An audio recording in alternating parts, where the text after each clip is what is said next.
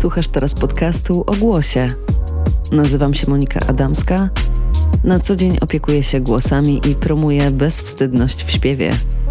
Jeśli ciekawią Cię zagadnienia dotyczące tego, jak oswabadzać swój głos, to ten podcast na pewno jest dla Ciebie. Zostań i posłuchaj więcej.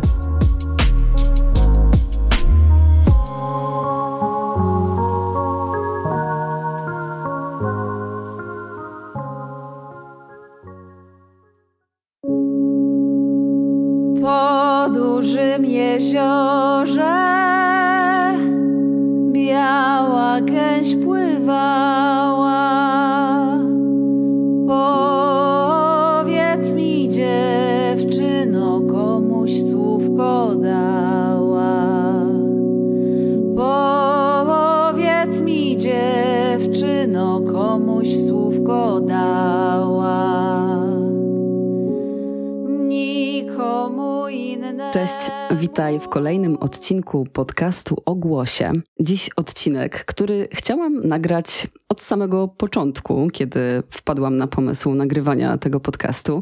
Chciałam do niego zaprosić Kasię Pakosę i tak też się stało. Po lekkich trudach z umówieniem się, ale się udało, byłam bardzo zdeterminowana, żeby do tego spotkania doszło. A odcinek będzie o śpiewie ludowym czyli czymś, co tak naprawdę leży u podstaw muzykalności człowieka. Po drugie, mój proces w ogóle fascynacji śpiewem ludowym zaczął się od Kasi Pakosy i warsztatu, e, który przeprowadziła, zorganizowała w Kotlinie Kłodzkiej w Świętym Gaju, ta, która płynie. E, To było wydarzenie, które odpaliło mnie i o tym za chwilę sobie porozmawiamy, czym to odpalenie jest. E, Odczarowałaś moje myślenie o tym, Kasiu. Także bardzo Ci za to dziękuję i bardzo dziękuję Ci za przyjęcie zaproszenia do tej rozmowy. No cześć Moniko i cześć wszystkim. Bardzo dziękuję za to zaproszenie. Jest mi niezwykle miło mówić y, o czymś, co jest bardzo bliskie też mojemu sercu. No i niezwykle miło mi jest słuchać o tym, że e, to, co płynie z mojego serca, dociera również do serc innych.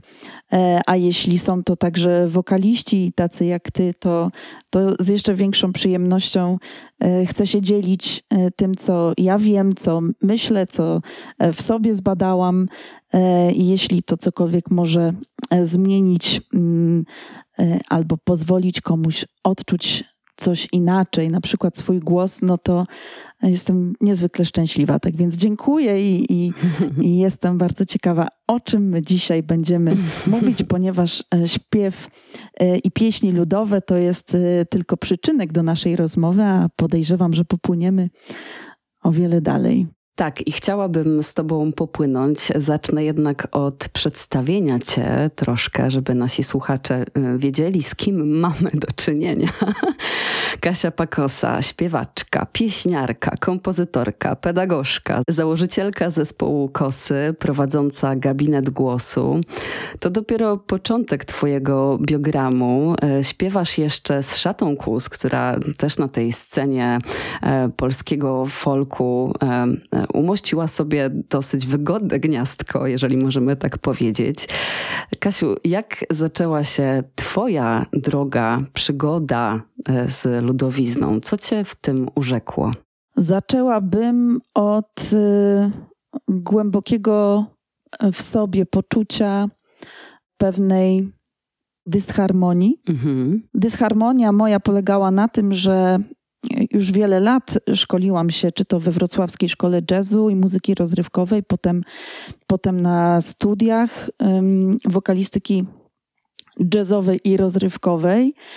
I pomimo tych lat spędzonych ze swoim głosem w ćwiczeniówce, ale także na scenie, e, dalej schodząc z niej, miałam takie poczucie, że nie powiedziałam tego, co chciałam swoim głosem. Mhm. Jak to ktoś y, z branży muzycznej określił, było tak sobie, ale ludzie i tak klaskali. Ja czułam, że ja tak nie chcę. Że nie potrzebuję braw, nie potrzebuję e, słów uznania, ja potrzebuję y, znalezienia w sobie pewnej prawdy o moim głosie i o, o tym, jak on ją wyraża. I pamiętam, że tuż po studiach miałam właśnie taki moment, kiedy komponowałam utwory dla mojego wówczas pierwszego zespołu, e, w którym zajmowałam się swoją autorską muzyką. Był to Flying Moses. I zatrzymując się nad klawiaturą i nad kolejnym akordem, zawahałam się, ponieważ dotarło do mnie, że ja wciąż obracam się w, w tym, co już znam. Jest to muzyka jazzowa, są to mm, pewne rozwiązania, które w niej występują, i poczułam jakąś ciasnotę, że jeśli chciałabym poszukać prawdy, to nie wiem, czy ona jest dla mnie tutaj do odnalezienia. Wówczas przypomniało mi się, że wiele, wiele lat wcześniej ktoś wspomniał mi o tym, że we Wrocławiu istnieje taka fundacja, nazywa się OWO i zajmują się oni pieśniami ludowymi, a w zasadzie to śpiewem białym, jak wówczas usłyszałam. I cały czas miałam to w pamięci. Postanowiłam e, wreszcie sięgnąć do internetu i poszukać czegoś na ten temat, i okazało się, że właśnie organizują warsztaty, trwają zapisy i były to. Przypadek. O, dokładnie. E, były to warsztaty odbywające się e, głęboko w lesie, gdzieś w zakolu Warty, mhm. w miejscu, w którym, jak się okazało, nie było internetu, mieliśmy problem z zasięgiem, ale jednocześnie to miejsce pozwoliło nam się trochę odciąć od tego, co na zewnątrz i wejść właśnie w to, e, czym są pieśni ludowe. Przyjechałam na te warsztaty i pierwszego wieczoru mm, dostaliśmy wydrukowane teksty pieśni. I kiedy czytaliśmy te teksty, to pamiętam moje lekkie zażenowanie, że bohaterami jest jakaś Marysia, jakiś Jaś, jakieś zupełnie obce mi osoby mhm. oraz ich dylematy, których wydawało mi się wówczas, że zupełnie nie rozumiem. O jakimś rozstaniu, no rozstałam się, znam uczucie rozstania, ale nie docierało to jakoś do mnie. Te historie wydawały mi się mhm. lekko naiwne i nie potrafiłam siebie w nich odnaleźć. Zastanawiałam się, czy w ogóle zostać na tych warsztatach, no ale zapłacone, więc nie ma zasięgu, nie mam auta. I następnego dnia, kiedy zaczęliśmy się zanurzać w te pieśni, to znaczy zaczęliśmy je po prostu śpiewać, kiedy pojawiła się melodia i kiedy ja poczułam wibrację tej melodii w mojej krtani, to pamiętam dokładnie to, to moje pierwsze odczucie ogromnego, głębokiego wzruszenia, które mnie niezwykle zaintrygowało. Oczywiście za tym wzruszeniem poszły też łzy. Mhm. Łzy lały się przez kolejne dni tych warsztatów, ponieważ dopiero w połączeniu z melodią i z pewną mocą, którą jak wtedy wydawało mi się, właśnie odczuwałam podczas tego śpiewania, E, zaczęła pojawiać się we mnie taka szczelina, a jednak jest coś więcej we mnie mhm. niż e, odkryłam to w muzyce rozrywkowej czy, czy w muzyce jazzowej, która zresztą też jest rozrywką. Mhm. E, I tamto, tamto doświadczenie coś we mnie zasiało, i właśnie była to ogromna ciekawość tego, co jest we mnie. I tak zaczęły się moje podróże po różnych warsztatach, właśnie najczęściej nazywanych e, warsztatami śpiewu białego, ale także były, były to podróże do, do śpiewaczek. I wtedy tak czuję, że zaczęła się dla mnie największa przygoda, która trwa do dzisiaj.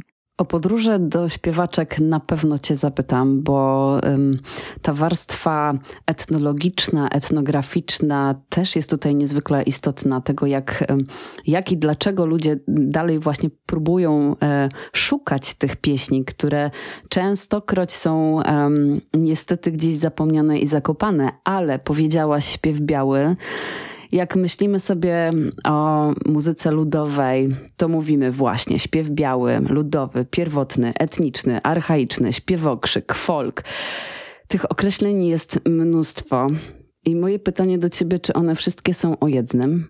odpowiadając na Twoje pytanie, zaczęłabym od tego, że po latach y, moich rozmyślań y, i, i, i poszukiwań tego, co to jest ten śpiew biały, doszłam do kilku wniosków, ale są to wnioski osoby, która dalej poszukuje i dalej się rozwija w, w, temacie pieśni ludowych, więc one jeszcze nie są takie oszlifowane, ale w wyniku różnych rozmów i też z etnomuzykologami tutaj z Dolnego Śląska oraz z innymi osobami, które śpiewem się zajmują, ale także ze słuchania właśnie, jak śpiewają wiejskie śpiewaczki, e, doszłam do, do takich wniosków, że, że to, co my nazywamy śpiewem białym, jest raczej wyobrażeniem ludzi z miasta mm -hmm. o tym, jak się śpiewało na wsi. Mm -hmm.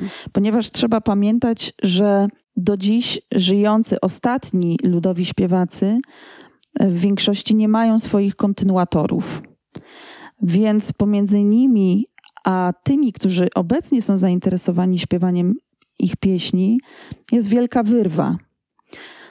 Jeśli nie dojdzie do tego spotkania między nami a tymi śpiewakami, czy to w postaci właśnie spotkania na żywo, czy analizowania ich, e, tego, jak oni śpiewają e, z nagrań, które mm, e, z nagrań terenowych, z nagrań etnomuzykologów, to będzie nam bardzo trudno wejść w to, jak naprawdę się śpiewało. Dlatego mówię o tym, że my mamy pewne, pewne wyobrażenia na temat właśnie śpiewu ludowego. Trochę mi się to kojarzy z jogą współczesną. O, co prawda jogi nie praktykuję, ale, ale coś podobnego zauważam w przestrzeni y, publicznej. Ja myślę, że, że to mm, skąd, mm, skąd w ogóle się wywodzi ten, y, to określenie śpiew biały, to może być on bezpośrednim tłumaczeniem z języka ukraińskiego. E, czyli że ten głos jest switly, że on jest jasny, czysty, taki mm, naturalny. Czasami się mówi, że pierwotny. Niektórzy też, też y, nazywają go śpiewem archaicznym albo gardłowym, to znaczy na, mhm. na ściśniętym gardle. Mhm. Też pojawiają się takie określenia, że to jest pełnośpiew, e, że to jest głos otwarty. Natomiast kiedy zaczęłam słuchać nagrań e, w wykonaniu śpiewaków ludowych i, szczególnie e, reemigrantów z terenów Bałkanów, ponieważ teren Dolnego Śląska i pieśni, które tutaj przyjechały po II wojnie światowej, dla mnie jest niezwykle interesujący, to usłyszałam, że na, na tych nagraniach, że ten, ten śpiew jest o wiele łagodniejszy i lżejszy od, od tego, co e, słyszałam właśnie na warsztatach śpiewu białego, e, które to warsztaty mm -hmm. są mhm. najczęściej prowadzone e, w miastach. I domyślam się, że śpiew biały też miał być traktowany, ta, ta nazwa miała być traktowana jako w opozycji do tego śpiewu szkolonego, do tego klasycznego, do, do, do rozrywkowego. Mm -hmm. Natomiast jak z, z każdym gatunkiem muzycznym, jeżeli coś ciebie niezwykle pochłonie, e, zainteresuje, to chcesz to studiować. I słuchasz tego Michaela Jacksona na przykład. E, pamiętając potem e, jego płyty co do jednej nutki i wyłapując jego, jego charakterystyczne jego charakterystyczny sposób śpiewania, to jak on akcentuje, jak on frazuje, nie można powiedzieć o tym, że Michael Jackson to jest jakiś jeden konkretny styl. To on jest swoim stylem. Więc kiedy my mówimy o tym, że śpiewamy na biało, to trochę sięgamy do takich prostych rozwiązań. Tak, takich rozwiązań oczywiście na, na nasze potrzeby, na, na potrzebę zakwalifikowania czegoś, nazwania e, tego, co słyszymy. I szukamy w, szukamy w tym jakiejś recepty na to, jak, jak w ogóle śpiewać, e, a najlepiej jak zaśpiewać wszystko. Mhm. E, a przecież e, nawet w jednej tej samej wsi dwie śpiewaczki mogły zaśpiewać tę samą pieśń zupełnie inaczej. Tak, już nie wspominając o tym, że mamy przeróżne regiony w, i w każdym z nich śpiewano w inny sposób. W jednym może trochę mocniej, w innym trochę łagodniej. Inaczej się śpiewało na kresach, inaczej śpiewali kurpiowie, inaczej się śpiewa na podhalu, a dalej mówimy o śpiewie ludu. Dokładnie. Więc ten y, rodzaj śpiewania w zasadzie zależy, tak jak powiedziałaś, i od, y, od terenu, y, od terenów, na których mieszkali ci ludzie, od, od, czyli od gwary, jakiej używali, od języka, ale także od sytuacji, w której śpiewa się daną pieśń, czyli od gatunku, czy to jest pieśń liryczna, czy to jest pieśń obrzędowa, ale przede wszystkim właśnie na to chcę zwrócić uwagę, to jak się śpiew śpiewało, zależało od naturalnych predyspozycji śpiewającego. Mhm. Choć to, czy, czy, czy wykonujemy daną pieśń solo, czy, czy w zespole, czy, y, czy my ją też wykonujemy z akompaniamentem albo a cappella, czy właśnie śpiewamy ją w jakiejś przestrzeni, a może e, w zamkniętym pokoju, to także ma wpływ na to, w jaki sposób my wykonujemy tę pieśń. Mm. Czy to śpiewa młody człowiek, czy starszy. Te archiwalne nagrania, których możemy e, słuchać i z nich e, studiować ten mm, śpiew ludowy, są najczęściej w wykonaniu osób starszych. Więc to, z czym Często spotykałam się właśnie na, e, na warsztatach śpiewu białego. Było taką propozycją zaśpiewania czegoś na babę. Mhm, jak stary człowiek. Jak stary człowiek. Kiedy ty masz 30 lat, nie? Kiedy ty masz 30 lat. A przecież to dopiero sobie uświadomiłam po jakimś czasie. Przecież ja właśnie jestem 30-letnią kobietą z miasta, która ma trochę inną historię, mhm. E, która żyje w zupełnie innym tempie, e, która e, wychowywała się w blokowisku, w mieszkaniu z sąsiadami, o których obecności miałam świadomość, więc starałam się śpiewać w taki sposób, żeby im nie zaburzać spokoju. Więc to wszystko ma ogromny wpływ na mój głos. Więc jakim cudem miałabym teraz przyjść na ten warsztat i nagle otworzyć swój głos i wejść, co najgorszą jest propozycją, w krzyk albo w śpiewokrzyk. Tak jest. To będzie oznaczało, że się kompletnie rozdarłam. Katastrofa czyli dla krtani. przekroczyłam się. Dokładnie. Dla krtani to jest katastrofa. Mhm. Jeszcze dla umysłu, dlatego że nie skończy się to dobrze i możemy sobie po takim po takiej przygodzie um, ugruntować w sobie, że nie potrafimy, nie nadajemy się, nie idzie, brzydko. Dokładnie tak. Swoją drogą to też y, o, o, o śpiewie um, ludowym często się tak właśnie myśli, że on jest w tej opozycji do śpiewu ładnego, tego ustawionego, e, że to jest właśnie to takie brzydkie, czasami chropowate brzmienie e, właśnie z, z gardła, ale często także spotykam się z, z tym określeniem, że jest to śpiewanie z wielką mocą.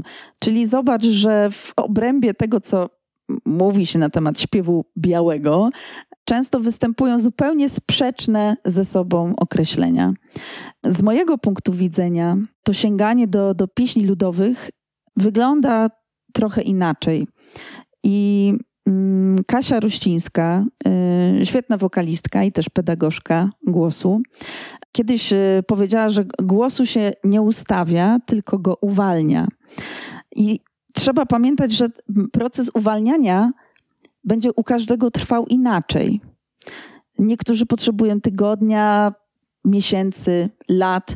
Ja jako wokalistka czuję, że, że nadal go uwalniam i nie mogę y, o swoim głosie powiedzieć jako o y, uwolnionym. To samo. Ponieważ jako człowiek i artystka sama nie czuję się jeszcze uwolniona. Mhm. Na takim ludzkim, życiowym poziomie wciąż czuję krępujące mnie nakazy, zakazy, powinności, czuję, jak uwikłana jestem mm, w pewne historie, które ze sobą noszę y, i uwalniam się od nich, ale nie poprzez odrzucenie ich, wypchnięcie ze swojego ciała, mhm. ale poprzez y, raczej przytulenie i zobaczenie, że y, one miały mnie przed czymś chronić i, i, i w czymś mi pomóc.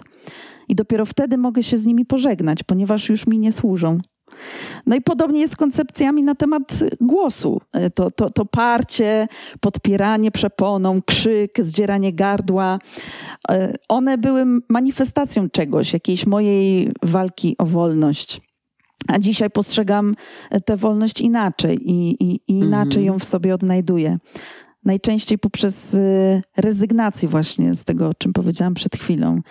E, więc wracając do warsztatów, mhm. nie wierzę, aby podczas y, tego jednego spotkania czy, czy dwóch dni można było e, doświadczyć takiego uwolnionego głosu uwolnionego tak, jak sobie wyobrażamy. I też nie wierzę w takie ćwiczenia, które polegają na rozrywaniu szat, krzyku, ogromnej ekspresji, zwiększaniu ciśnienia w sobie, e, ale za to wierzę e, w ćwiczenia, dzięki mhm. którym możemy dotknąć czegoś bardzo subtelnego, mhm. głęboko w sobie i wyczulić się na, na tę najmniejszą zmianę. I jeśli ją zauważymy i za nią podążymy, to ona może nas poprowadzić do znalezienia takiej swojej wewnętrznej wolności. A jak tak byśmy miały mm, dotrzeć jeszcze do muzyki w tym wszystkim, to czy te subtelności manifestują się w alikwotach? bo ostatnio miałyśmy e, razem okazję brać udział w seminariach Głos, Ciało, Ekspresja i podpatrzyłam przy e, warsztacie, która, który prowadziła e, Anna Maria Hefele na temat śpiewu alikwotowego, twoją dyskusję z jedną z uczestniczek, która powiedziała o emisji głosu białego. Mhm. E, że to wszystko sprowadza się do e, alikwotów i napisałaś coś takiego, że e, w pieśniach ludowych, w śpiewaniu pieśni tradycyjnych ważna jest świadomość alikwotów, bo to one mówią o tym, czy mamy do czynienia z pieśnią obrzędową, dziadowską, liryczną, kościelną. Rozwiniesz to troszkę? Mogła, mogłabym to rozwinąć ale w kontekście, w kontekście w ogóle świadomości swojego ciała. Bardzo lubię właśnie ćwiczenia mm, proponowane przez nauczycieli śpiewu alikwotowego, ponieważ widzę, jak one uczą e, świadomej koordynacji językiem e, w kontekście podniebienia, w kontekście tyłu swojego gardła. I, i kiedy wokalista posiada tę świadomość czucia oraz słyszenia e, pewnych harmonicznych, to jest mu łatwiej się zestroić z tym, co w nim. I także z tą ekspresją, która wychodzi z jego ciała. Kiedy mówimy na przykład o pieśniach obrzędowych, bardzo często mówi się o takiej dużej ekspresji, o mocy, ponieważ na przykład zabierano y, ten głos przy stole, trzeba było do kogoś przemawiać, y, zaśpiewać y, do kogoś, czy za pomocą pieśni przenieść tę pannę młodą, że tak powiem, na drugą stronę.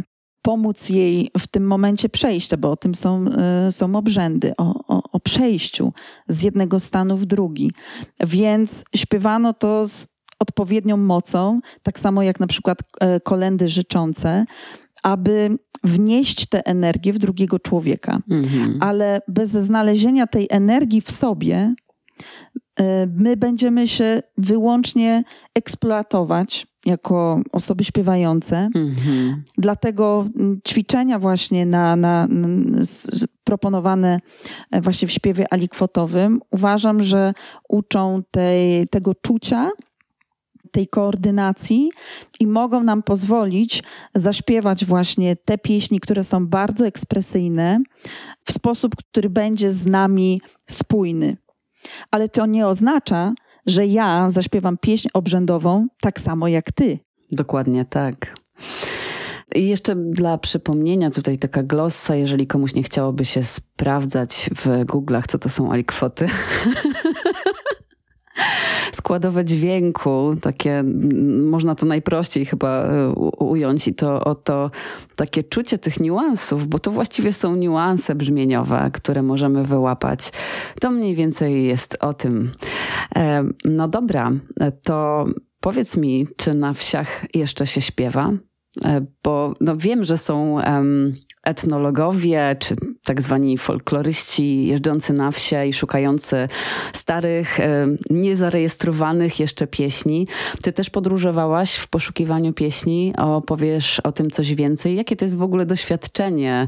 Przyjechać do jakiejś miejscowości i szukać ludzi, którzy chcą dla ciebie zaśpiewać i chcą ci opowiedzieć o historii tych pieśni, przekazać tą melodię. E, czy są jeszcze takie osoby?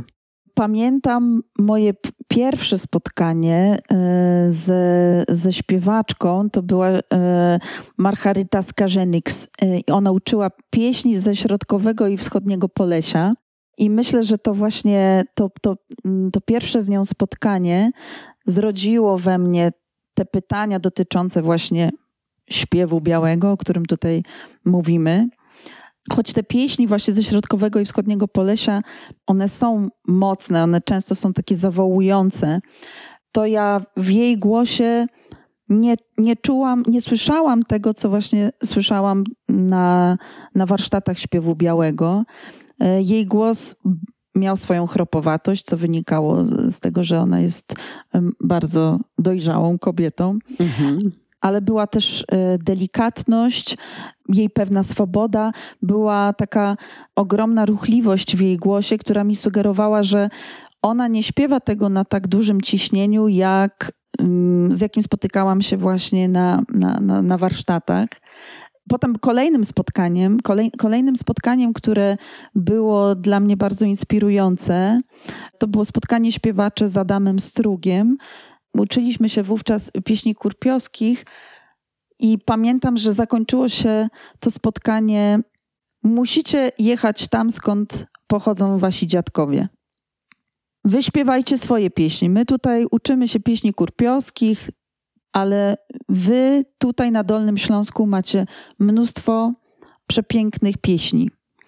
Nie spotkałam się na żywo z, e, ze śpiewaczkami tutaj, które są na Dolnym Śląsku. Między innymi e, z, z, tutaj jedna ze słynniejszych śpiewaczek, która niedawno niestety zmarła, czyli pani Bronisława Chmielowska, ale za to miałam okazję e, słuchać nagrań które poczyniły dziewczyny z Fundacji Waszka. One jeździły tutaj po terenach Dolnego Śląska i, i zbierały mhm. te pieśni. Więc y, ostatnie śpiewaczki wciąż żyją, ale tak jak powiedziałam wcześniej, y, nie mają swoich takich naturalnych kontynuatorów.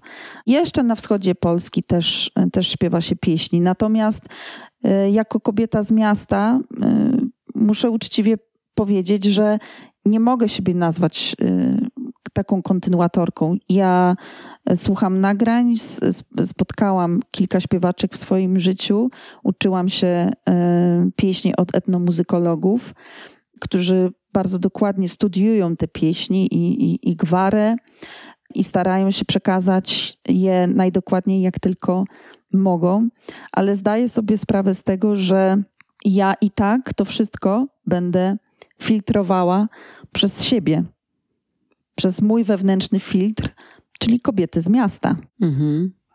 Ale wraz z kosami nagrywacie e, pieśni ludowe. E, jest to oczywiście współczesna e, forma podania, ale przy użyciu instrumentów, które są bardzo tradycyjne, przy przede wszystkim użyciu przede wszystkim waszych głosów. E, I to, to jest piękne przedstawienie tych pieśni. Można dzięki temu e, je poznać, posłuchać, po, zapoznać się z melodią. Ja się spotkałam już z takimi opiniami właśnie, że e, współczesne zespoły, takie jak na przykład Tulia, to nie jest tak naprawdę śpiew ludowy, tylko to jest pewna forma przekazywania tego we współczesny sposób. I rozumiem, że ty trochę się z tym zgadzasz. Jak się tak zastanawiam nad e, osobami teraz w wieku, wiesz, 20-30 lat, które są wychowane e, no już nawet nie na Michaelu Jacksonie, bo myślę, że 30 plus to jest Michael Jackson. Natomiast osoby młode, no to jest przede wszystkim współcześni młodzi muzycy Mata, Sanach, Kwiat Jabłoni. O, może Kwiat Jabłoni bardziej bliżej trochę tak się skłaniają w kierunku tradycji.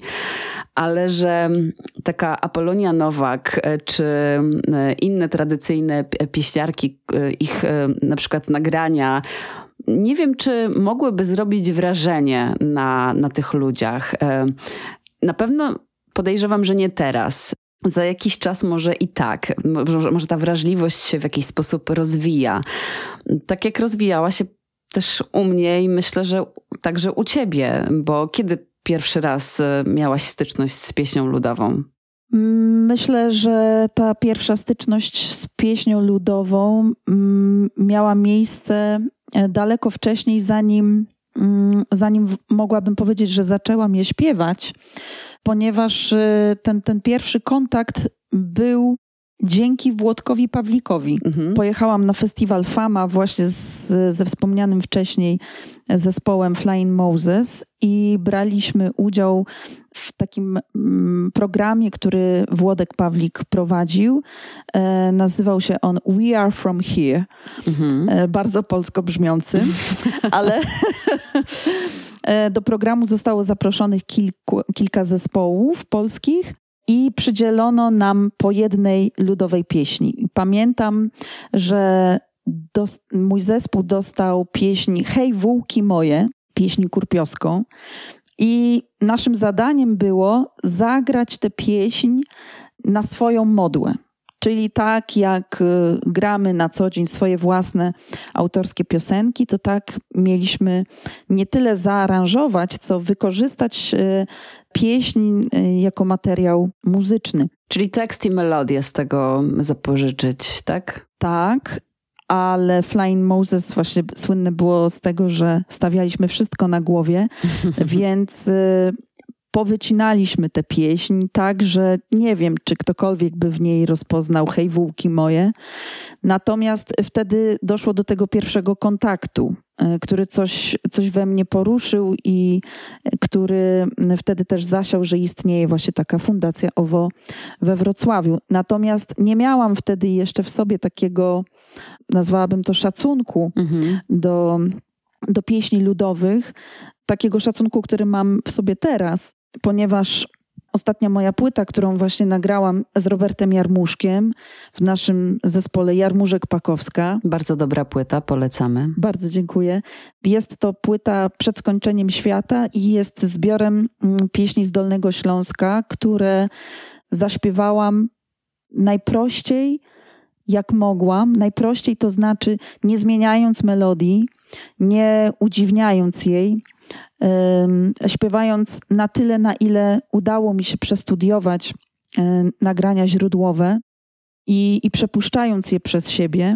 Robert ubrał to oczywiście w, w swoją wrażliwość muzyczną, natomiast dzisiaj, kiedy, kiedy śpiewam pieśni ludowe, to w swoim wykonaniu nie chcę w nich niczego zmieniać, ponieważ czuję, że one w swojej formie są po prostu doskonałe. I to, że śpiewam w ogóle e, pieśni i, i, i chcę to robić, e, wynika z tego, że podczas ich śpiewania czuję, jak dotykam takich miejsc i w sobie, ale także w przestrzeni, w historii, mm, z którymi chciałabym się połączyć. Tych, tych miejsc i tych ludzi najczęściej nie ma tych, y, tych ludzi, którzy śpiewali te pieśni, ale ja wiem, że stamtąd się wywodzę i dzięki temu zbliżam się do kultury moich przodków, zbliżam się do moich dziadków. Więc to jest taką moją najmocniejszą motywacją, aby rozpoznać w sobie poprzez te pieśni, kim w ogóle jestem. Hmm. A kto śpiewał na wsiach? Na wsiach śpiewali wszyscy. Oczywiście, że była grupa tych, którzy śpiewali najlepiej. Tak. E, najgłośniej. Tak, bo to nie jest o tym, że wieś jest e, magiczna, chociaż jest, e, i że tam każdy ma tak zwany talent, tylko tak, byli tacy, którzy, którym szło lepiej, którzy uwalniali bardziej I także byli tacy, którzy, którzy mieli z tym większe problemy, ale lubili to robić, więc po prostu dośpiewywali. E, jak myślisz, jak było z fałszowaniem w śpiewach ludowych? Bo ja mam swoje stanowisko wobec fałszu i ono jest takie, wiesz, ugruntowane, ale chciałabym poznać e, twoje. Odpowiem na to pytanie yy, cytując Witolda Kozłowskiego z Fundacji OWO, bo zapamiętałam to, yy, ponieważ jako wokalistka jazzowa również miałam swoje przekonania dotyczące fałszowania. I pamiętam, że Witek, e, Witek na, na, na tych pierwszych warsztatach właśnie powiedział e, coś o tym marginesie błędu. Mhm. E, który jest niezwykle szeroki i w którym znajdzie się miejsce dla nas wszystkich. Ważną dla mnie lekcją którą Witek wtedy mi dał, była historia, którą opowiedział, że któregoś razu podczas swoich podróży dołączył do e, grupy śpiewających. E, to, to, to, były na, pieśni kozackie i śpiewał z nimi do samego rana. Po czym e, jeden z nich zapytał Witka, a skąd ty w ogóle znasz te pieśni? A Witek powiedział, nie znam. Wyobraź sobie coś takiego w muzyce jazzowej albo rozrywkowej, że wychodzisz na scenę, zespół gra standard jazzowy, a ty śpiewasz nie znając go. Oczywiście, że możemy po, po, polegać... Skatem. Tak, e, możemy skatować, możemy improwizować, używając naszej muzykalności i tego, że ta forma w jakimś sensie jest przewidywalna. I dokładnie to samo jest właśnie w pieśniach ludowych. Po pierwszej dwóch zwrotkach ty już mniej więcej znasz te melodie. Tak, tak, tak. Te, te słowa, choć mogą wydawać się e, na początku nieznane, po jakimś czasie zaczynasz sczytywać je z ust tego, który je śpiewa. Czyli śpiewasz e, na tak zwanego zajca. Mhm. Podział też y, y, tej frazy jest zazwyczaj ten sam, więc nawet jeżeli masz tekst w dłoniach, to znając melodię już sama jesteś w stanie sobie ją podzielić, mimo że śpiewasz te zwrotki po raz pierwszy w życiu. Tak często właśnie robię na, na moich warsztatach, że już po dwóch zwrotkach w zasadzie wszystkie razem śpiewamy. Mm, ten, ten, to fałszowanie jest wpisane w śpiewanie. Ja to fałszowanie trochę widzę jak strojenie gitary, że zanim wydobędę e, ten czysty albo precyzyjny dźwięk, ten o który chodzi, to ja najpierw e, potrzebuję e, postroić tak. ten mój instrument. Zanim się ułoży. I pozwolić. Tak, zanim się to ułoży. Więc pieśń nie musi być doskonała. Ona służyła temu, żeby coś wyśpiewać. Tak jest. Tak wyśpiewać, jak ten człowiek w tym momencie się teraz czuje. I oczywiście mogę mówić wyłącznie o swoich wyobrażeniach, jak śpiewano na wsiach i e, czy bardzo mocno fałszowano, czy tylko trochę. Mam takie wyobrażenie, że, że kiedyś ten margines błędu właśnie był o wiele szerszy i człowiek śpiewał, ponieważ chciał coś od siebie wyśpiewać, mhm. a ta e, mała społeczność, w której się znajduje, pozwalała mu na to, bo ważniejsza e, była jego obecność, e, jego udział w, w tym wydarzeniu, aniżeli e, precyzja wykonania. Tak, ja też doszłam do takiego wniosku, że fałsz to de facto jest konstrukt myślowy. Przecież w przyrodzie mamy po prostu dźwięki. A to, że my się umawiamy, że nasze uszy tak odbierają pewne e, złożone dźwięki ze sobą, jako, jedne jako przyjemne, inne jako mniej przyjemne, to jest w gruncie rzeczy umowa. Zresztą każdy z nas lubi co innego. I często spotykam się z e, sytuacjami, w których te drobne nieczystości, które można by było nazwać nieczystościami, czy jakimiś dysharmoniami, fałszami, że one potrafią być bardzo piękne. Zresztą w jazzie, to też powinnaś wiedzieć, często używa się dźwięków dysharmonicznych, które brzmią pięknie w jakimś aranżu, który jest wymyślony um, przez kompozytora. Także um, ja tego fałszu się nie boję, już się nie boję. Kiedyś też się bałam. Zachęcam do fałszowania osoby, z którymi pracuję, bo właśnie tak jak powiedziałaś, to jest pewnego rodzaju strojenie się. Jeśli będziemy bali się zafałszowania, to my nigdy nie wejdziemy w to miejsce, gdzie możemy się uleżeć, ułożyć. To będziemy zawsze stali przed tymi drzwiami, mimo że one są otwarte i tylko czekają, aż przez nie przejdziemy. Dokładnie, w muzyce jazzowej, czy ja pamiętam jeszcze na studiach, często profesorowie nam mówili, żeby ten e, tak zwany błąd, który już popełniliśmy, aby wykorzystać, oczywiście najlepiej świadomie, jako element e, naszego wykonawstwa, e, zamienić ten błąd poprzez jego powtórzenie w coś, co dokładnie mhm. miało się znaleźć w Wydarzyć. tym wykonaniu. Mhm. I myślę, że, że podobnie jest z pieśniami, ponieważ jak już wcześniej wspominałam, dwie śpiewaczki w tej samej wsi mogły śpiewać tę pieśń e, zupełnie inaczej. E, to tak samo ta sama pieśń w różnych wsiach mogła mieć też swoje warianty. Ktoś usłyszał od kogoś tę pieśń, potem zaśpiewał ją komuś innemu i zaśpiewał ją właśnie trochę inaczej, trochę pozmieniał te dźwięki. Stąd mamy chociażby właśnie w, w kosach taką wielką zabawę polegającą na porównywaniu właśnie pieśni. A tutaj, tutaj ta kurpioska jest na taką melodię, a te same słowa na Dolnym Śląsku są na podobną, ale jednak trochę inną melodię. I ten błąd, który możemy popełnić w śpiewaniu pieśni, możemy nazwać po prostu wariantem na przykład Moniki Adamskiej. Tak jest, interpretacją. Dokładnie. Mówisz śpiewaczki, ale panowie też na wsiach śpiewali i śpiewają. Czemu jest ich mniej? A czemu panów jest mniej w ogóle? Oj, trochę mniej. E, ale tak, e, myślę, że to też e, ma ugruntowanie w tym, że to kobiety tradycyjnie zajmowały się domem, pracą na polu, czy przygotowywaniem pewnych obrzędów. Ich udział w procesie tworzenia pieśni, czy ich śpiewania e, z pokolenia na pokolenie, z babki, prababki, bo nie z dziada, pradziada, chociaż pewnie też, że to to ma tutaj swoje znaczenie, ale panowie też śpiewają i też śpiewają pięknie. Masz jakichś panów śpiewających tradycyjne pieśni, którzy są dla ciebie pewnymi autorytetami, czy lubisz ich słuchać? Na pewno bardzo lubię słuchać y, Adama Struga mhm. i, i jego głosu.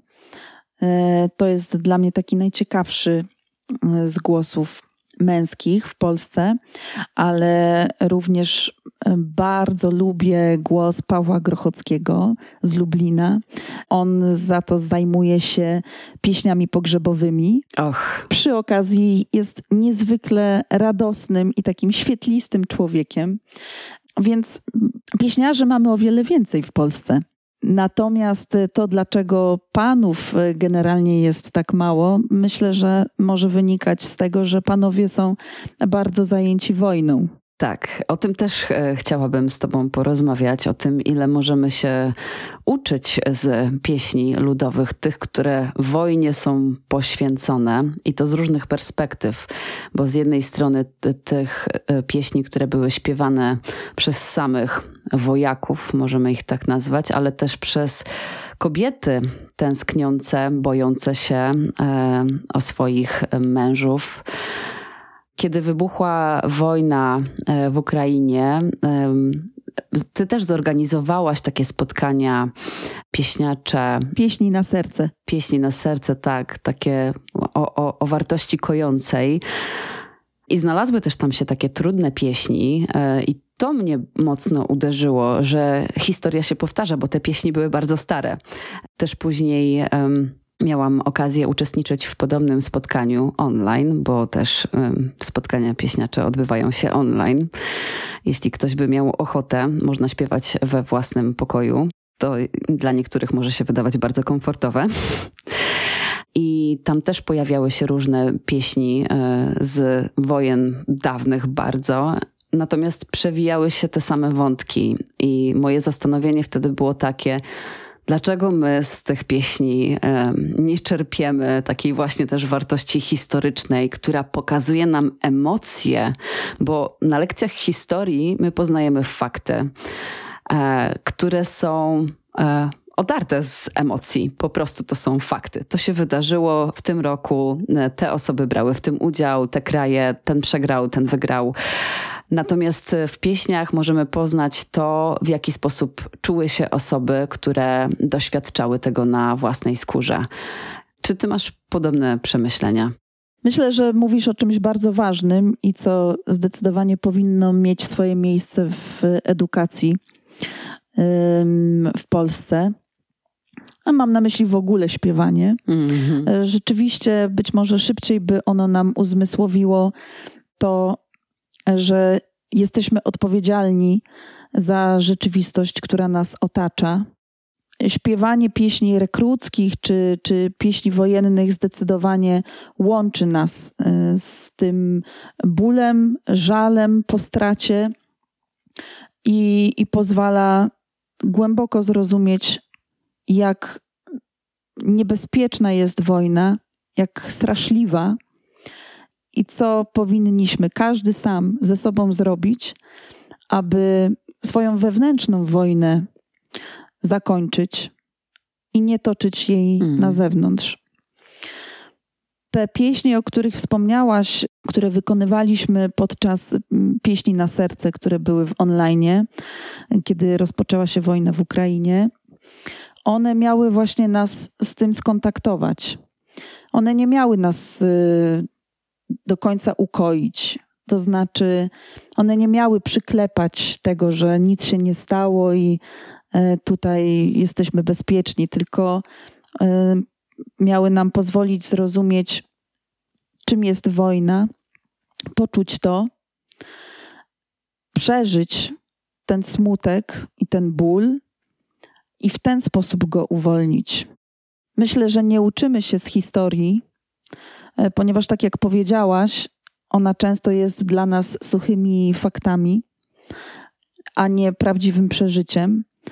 Poza tym, gdybyśmy mieli się uczyć, czym jest wojna ze śpiewania pieśni ludowych, to trzeba pamiętać, że my przestaliśmy śpiewać pieśni ludowe. Hmm. To, że ten nurt śpiewania ludowych pieśni za, zaczął się odradzać w miastach, jest tylko jaskółką. Ale czy ona zwiastuje coś dobrego?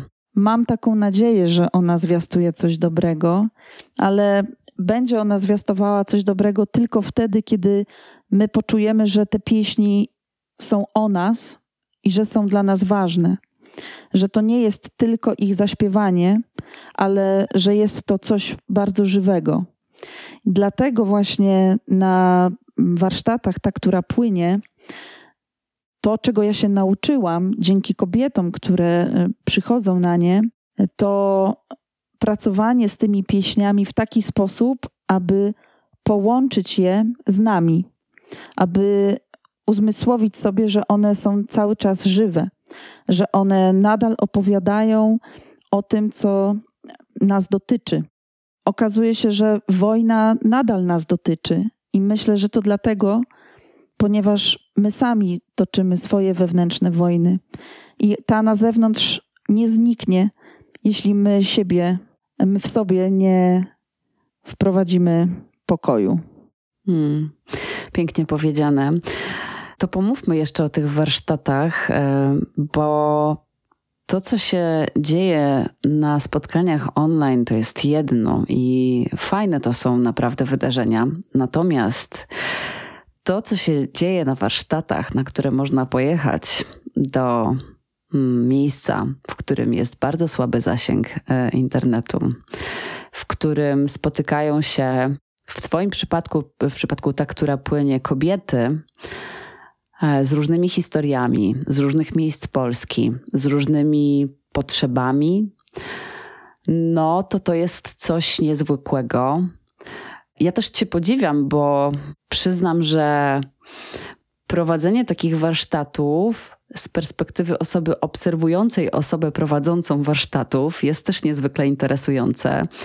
E, nie wiem, mam nadzieję, że nie czułaś się obserwowana przeze mnie, ale miałam bardzo dużo podziwu dla ciebie, dlatego jak jak je prowadzisz, jak wprowadzasz w temat, co dodajesz do nich, ile rzeczy jest poza samym śpiewaniem, bo śpiewania było dużo, ale też było dużo pracy ze sobą, dużo zadawania sobie pytań, dużo rozmów między nami, rozmów bardzo potrzebnych, rozmów takich, które kobiety często nie mogą odbywać, e, nawet ze swoimi przyjaciółmi, przyjaciółkami, mężem, żonami bo to nie są takie warunki. To były specjalne warunki, wyjątkowe warunki.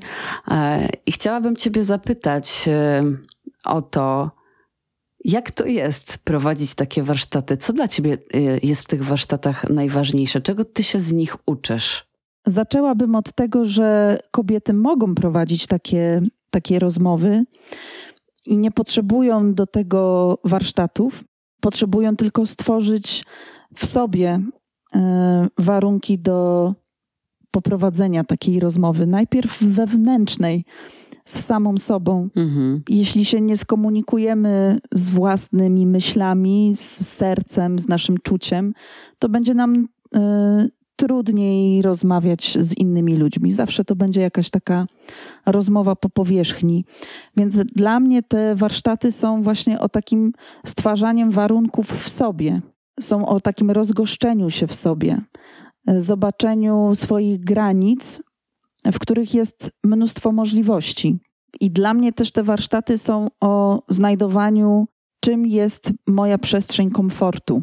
Ponieważ bardzo często różni coachowie e, używają takiego określenia, że że trzeba wyjść poza swoją strefę komfortu. Tak jakby tam coś miało się wydarzyć dla nas magicznego. Mhm. Być może coś magicznego tam jest, tego nie wiem, ale wydaje mi się, że zanim będziemy wychodzić po, poza naszą strefę komfortu, to najpierw musimy wiedzieć, czym w ogóle jest komfort. Więc dla mnie te warsztaty są takim e, głębokim powrotem do siebie, do skomunikowania się ze swoim wewnętrznym głosem. Tak. Nie tylko tym, którym mówimy i którym śpiewamy, ale mm, z tym głosem, którym my na co dzień podejmujemy różne ważne dla nas życiowe decyzje. I dopiero wtedy zaczyna się dla mnie rozwijanie swojego głosu. Mm. A czy te warsztaty są dla ciebie trudne?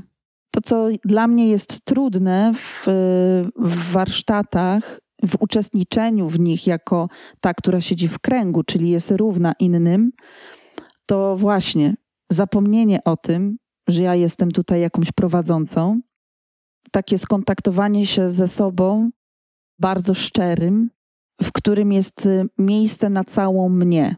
Nie tylko tę, która jest poukładana, ma coś przemyślane, ma program, ale także na tę mnie, która nie wie, która popełnia błędy, której coś się wymknęło mhm. Spod kontroli. Oj, tam coś ci się wymknęło. to tylko ja o tym wiem. Ale także na tę mnie, która jest wzruszona, na tę, mhm. która jest zasmucona, e, poruszona czyjąś historią, na tę mnie, która e, jest głupkowata. Czyli to, co za każdym razem robię ze sobą na tych warsztatach, to zdejmuję z siebie te wszystkie warstwy różnych powinności. Czasami udaje mi się zdjąć je szybciej, czasami wolniej, ale, ale czuję to jako takie sedno e, mnie w tych warsztatach. Czyli dogrzebywanie się do, do tego, co ja autentycznie E, w tym momencie czuję, jaka ja jestem, co chcę powiedzieć i jak chcę to zaśpiewać. Mogę uczyć tej samej pieśni różne grupy kobiet, mhm. ale każda ta grupa ma zupełnie inną dynamikę, i ja w kontekście tej dynamiki jestem zupełnie inna. Również jestem najczęściej w innym momencie mojego cyklu menstruacyjnego, więc mój głos także się zmienia. I mogę zaśpiewać Rutę, czyli panieński wieczór zebranie z tą grupą jako pieśń taką mocną, a czasami mogę ją zaśpiewać niemalże łukając. To jest pieśń, którą śpiewa się przed zamąż pójściem przez kobiety, które są w trakcie wieczoru panieńskiego. Tak, jest bardzo piękna i też to wszystko prawdopodobnie zależy od kontekstu. Jeżeli panna młoda e, czekała z niecierpliwością na zamąż pójście, to zupełnie inny będzie miała e, wydźwięk ta pieśń, a inaczej będzie, jeśli to małżeństwo na przykład było ułożone, ustawione, a jak wiadomo, e, w czasach zaszłych bardzo często dochodziło do aranżacji małżeństw i nie zawsze te małżeństwa były z miłości. Tak, w tych pieśniach jest bardzo dużo tej tematyki związanej z wyjściem córek z domu i często mm, ja na przykład bardzo lubię e, kukuczkę. To też jest pieśń opowiadająca o tym, jak córka wychodzi, została wydana za mąż i będzie się wyprowadzała od matki, z którą spędziła do tej pory całe swoje życie, e, do zupełnie innej wsi. A to jest tak, że e, niegdyś nie było Uberów, e, samolotów, szybkich taksówek, czegokolwiek. Więc taka wyprowadzka to była kompletna zmiana życia. Właśnie takiej zmiany w życiu my nadal doświadczamy. To, co mówiłam właśnie o nadawaniu tym pieśniom życia w nas, tak ma się właśnie do śpiewania chociażby y, pieśni obrzędowych, aby uzmysłowić, że y, choć żyjemy w czasach, w których to my decydujemy y, o tym, za kogo wyjdziemy za mąż, y, to wciąż żyjemy w wielu innych sytuacjach, które zewnętrznie wydaje nam się, że są już zaaranżowane i nie ma z nich e, możliwości wyjścia. To, czego współczesna kobieta może doświadczać jako takiego mhm. wielkiego momentu przejścia, to jest na przykład e, poród, zostanie właśnie matką. To może być e, zmiana pracy, albo w ogóle porzucenie pracy i wyjechania na Malediwy może to być e, związane z rozstaniem, a może właśnie z wejściem w nową relację. Te wszystkie momenty zmiany czuję jako e, takie, w których potrzebujemy wsparcia innych. Nie zawsze w postaci długich rozmów do rana przy winie, ponieważ ten gadający umysł będzie nam podsyłał mnóstwo różnych scenariuszy, że a może będzie tak, a może będzie tak.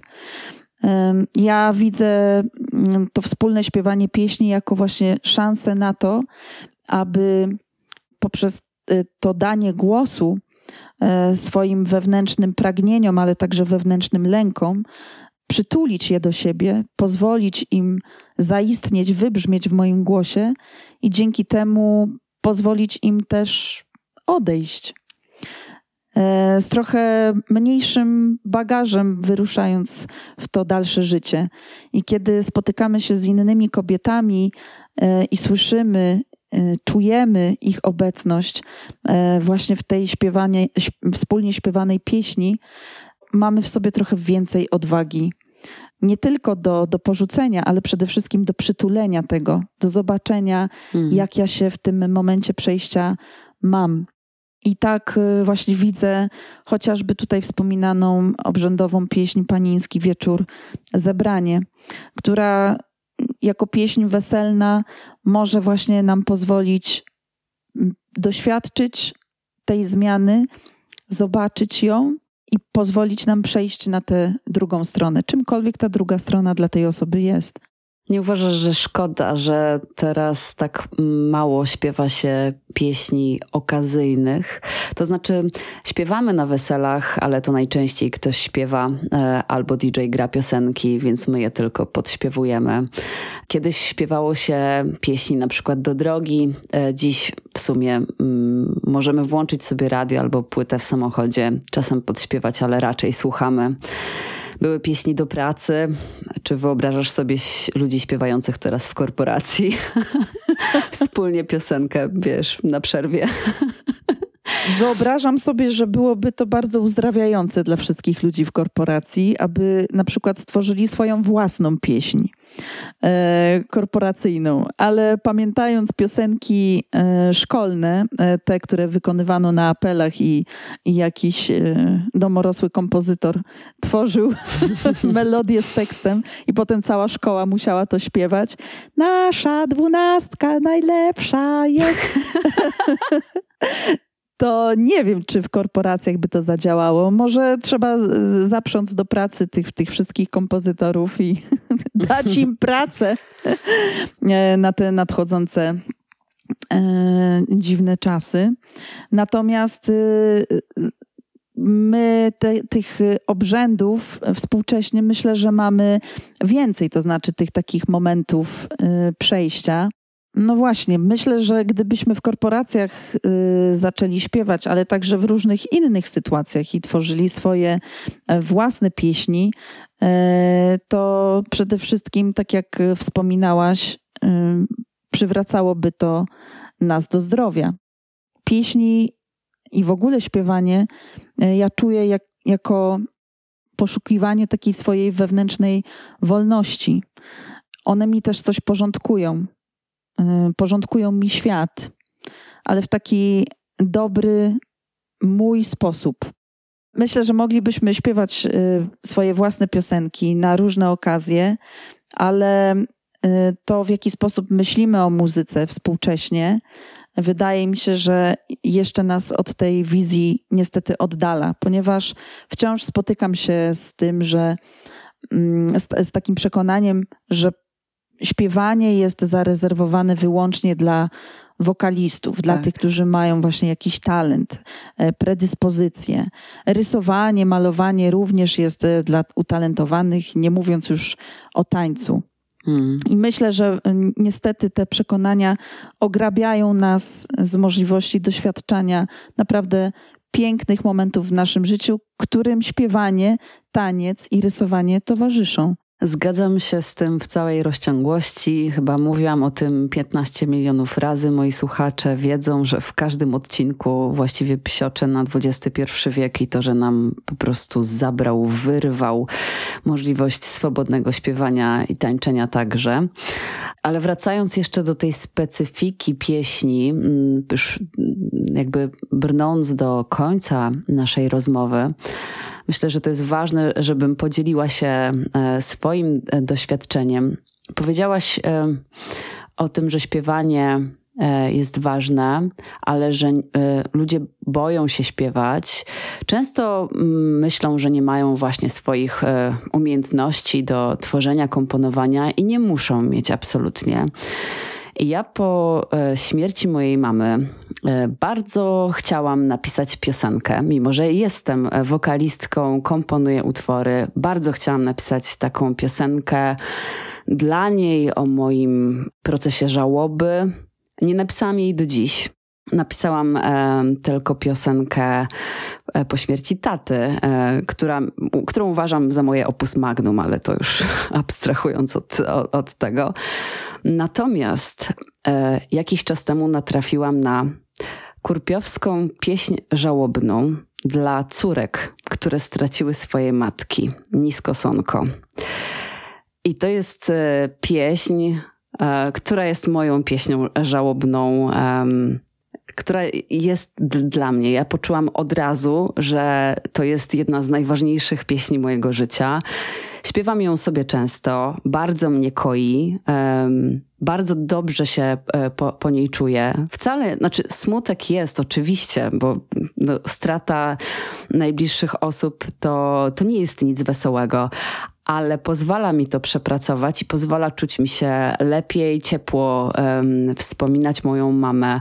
I to nie jest tak, że ja jako wokalistka, jako kompozytorka muszę napisać swoją piosenkę żałobną. Nie, są pieśni, ludowe pieśni, stare pieśni, które opowiadają historię które są nam bliskie, które my teraz przeżywamy. Więc to mi się mm, ogromnie w pieśniach ludowych podoba, że można znaleźć taką bardzo specyficzną pieśń dla siebie. Nie, nie, jakby ciężko mi jest odnaleźć coś podobnego w rozrywce. Możliwe, że byłabym w stanie, ale tam zawarta jest w tej pieśni taka prawda, której nie dała mi żadna e, rozrywkowa ballada, popowa ballada. Tu postawię kropkę. Może, może nie znalazłaś tego w muzyce rozrywkowej, takiej piosenki, ponieważ one właśnie wykonawczo stawiają nam wysoko poprzeczkę. poprzeczkę i jeszcze często ją podpalają. Więc my już na, na wstępie wiemy, że a, to nawet nie ma się co za to brać. Mogę tego posłuchać tak, jedynie. Tak. I przy tym y, zapłakać.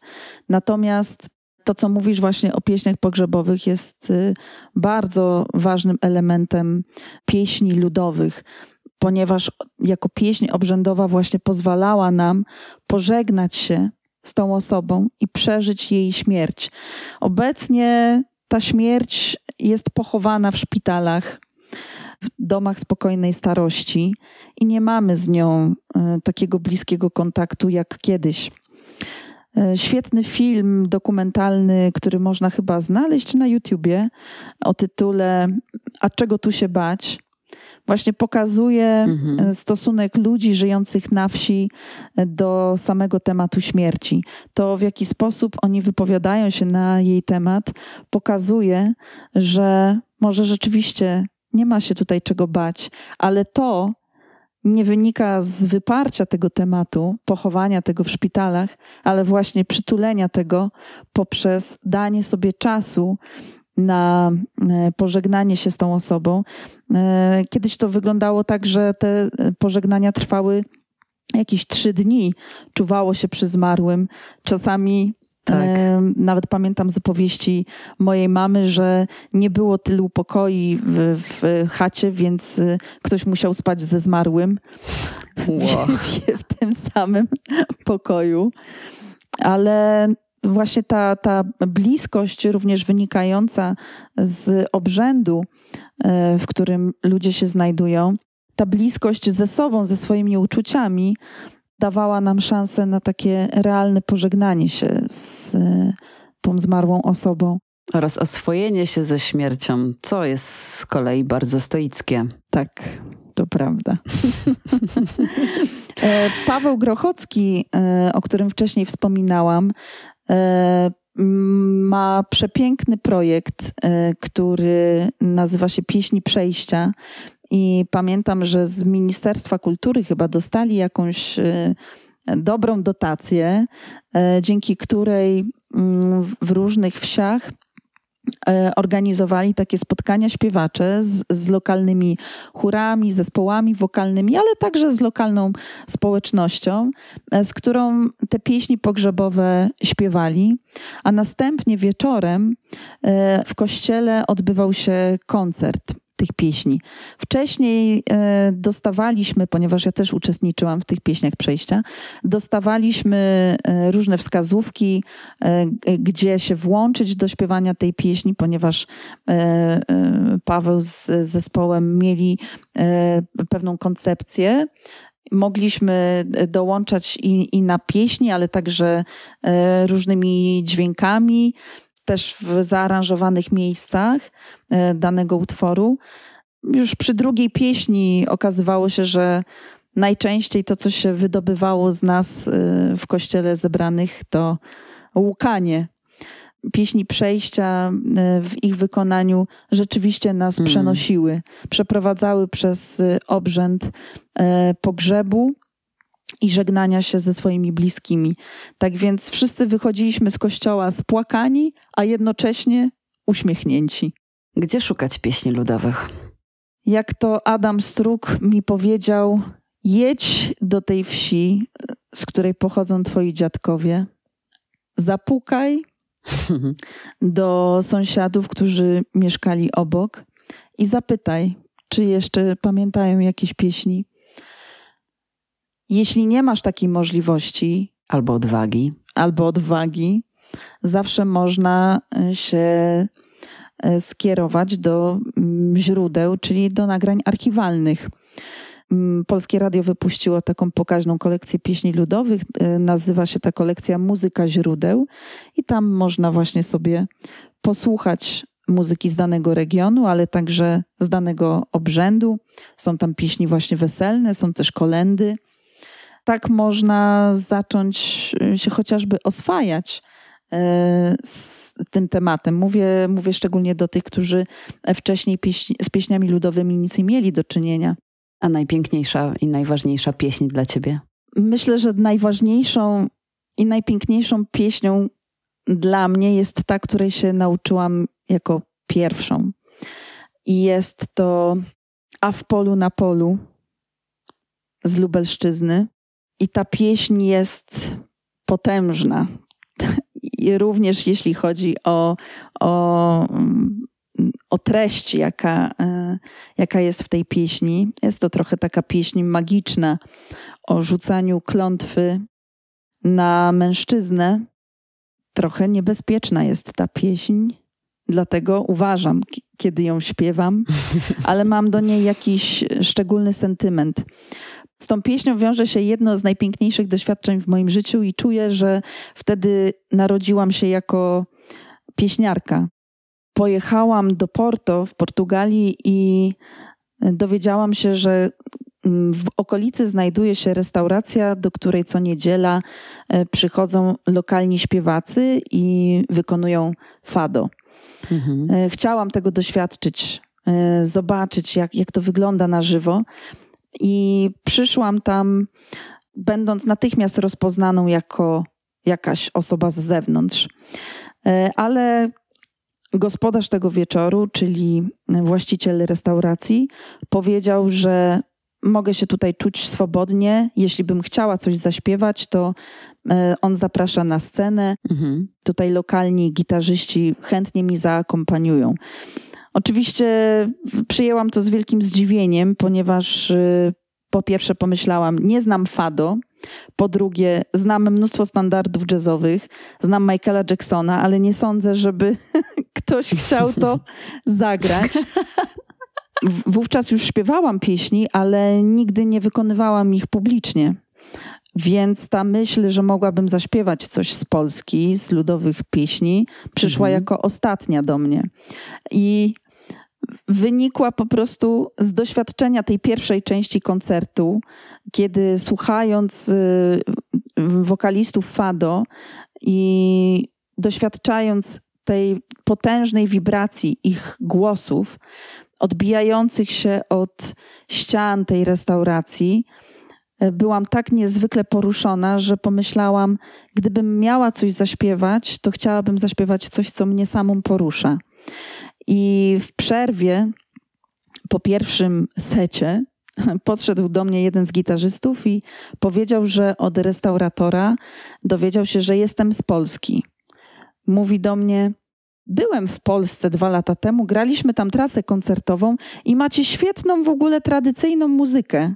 A może zna pani e, coś z tych tradycyjnych pieśni? I ja mówię, no, tak się składa, że akurat że znam. znam. On mówi, to niech pani zaśpiewa, a my, a my pani zaakompaniujemy. I rzeczywiście zebrałam się na odwagę i zaśpiewałam e, A w polu na polu.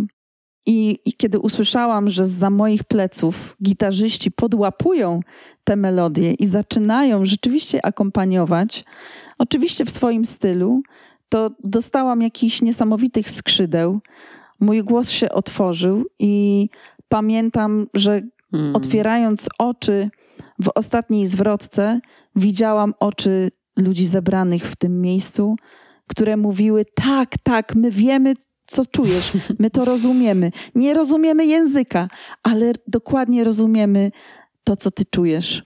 I to doświadczenie było tak piękne i głębokie, że wtedy zrozumiałam, że wyjeżdżając ze swojego kraju, ja nie chcę śpiewać Michaela Jacksona. Mm-hmm.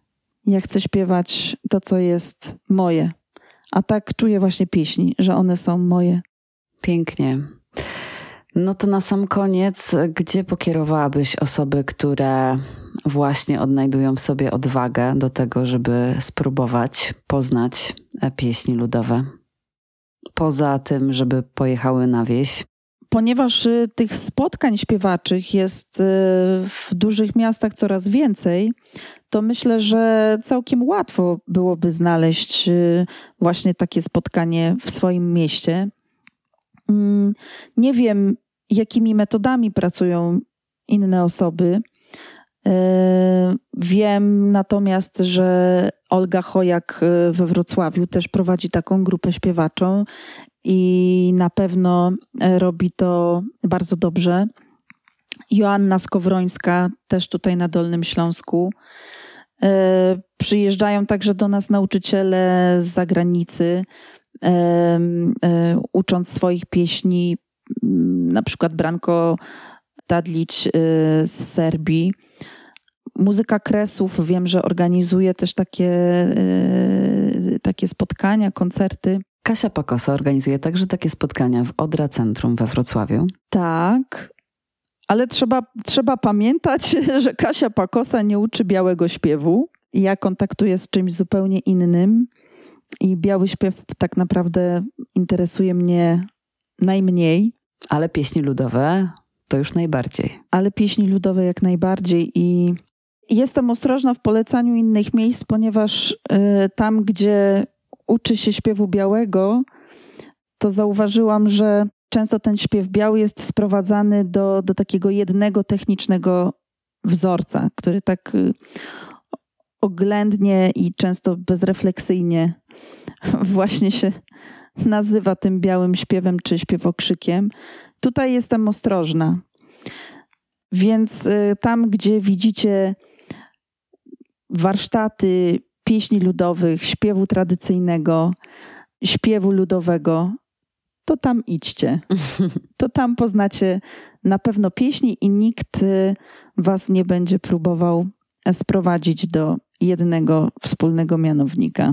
Tak, i myślę, że też warto próbować e, różnych rzeczy i się nie poddawać, i też nie zniechęcać. Jeżeli e, jedno spotkanie e, nie będzie dla Was takim odczuciem jak moje, właśnie magicznym, to zresztą, Kasia, powiedziałaś też na początku, że Twój pierwszy dzień na warsztatach e, też był trudny, więc e, warto jest po prostu um, dać sobie więcej szans niż jedną. No i gdybym poprosiła Cię o to, żebyś powiedziała ostatnie słowa do naszych słuchaczy, to co by to było? Szukajcie, a znajdziecie. Szybka puenta. Ale szukajcie i nie poddawajcie się. Nie tylko jeśli y, chodzi o pieśni ludowe, ale, ale w ogóle jeśli mówimy o szukaniu swojego takiego prawdziwego głosu. To szukajcie i nie poprzestawajcie na prostych rozwiązaniach i szybkich, ponieważ szukanie swojego wewnętrznego głosu to jest o wiele dłuższa droga, ale jest też niezwykła to przygoda. Wcale nie musi być to ciężka praca, ale droga, na której trzeba być bardzo uczciwym wobec siebie. Dziękuję Ci, Kasiu, za tę rozmowę i za podzielenie się swoim doświadczeniem związanym ze śpiewem ludowym, z pieśniami.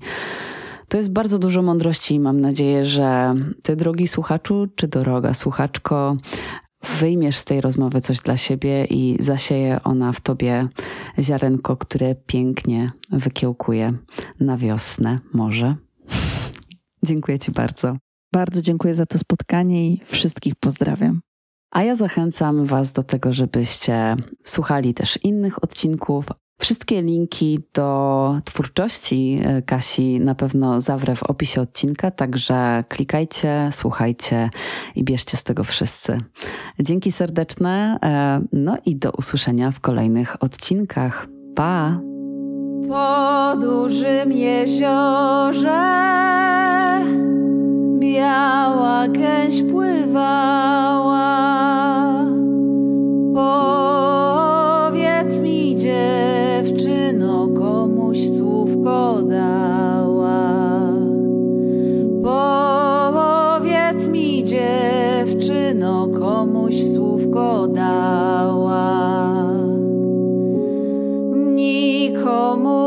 and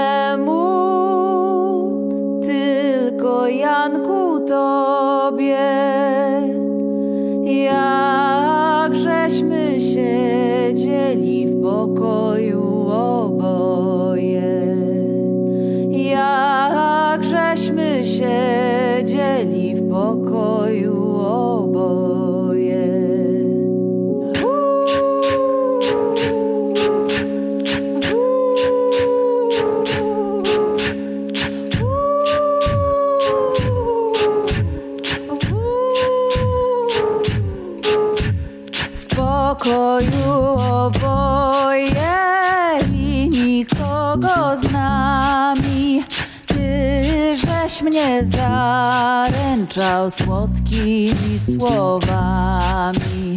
Ty weź mnie zaręczał słodkimi słowami.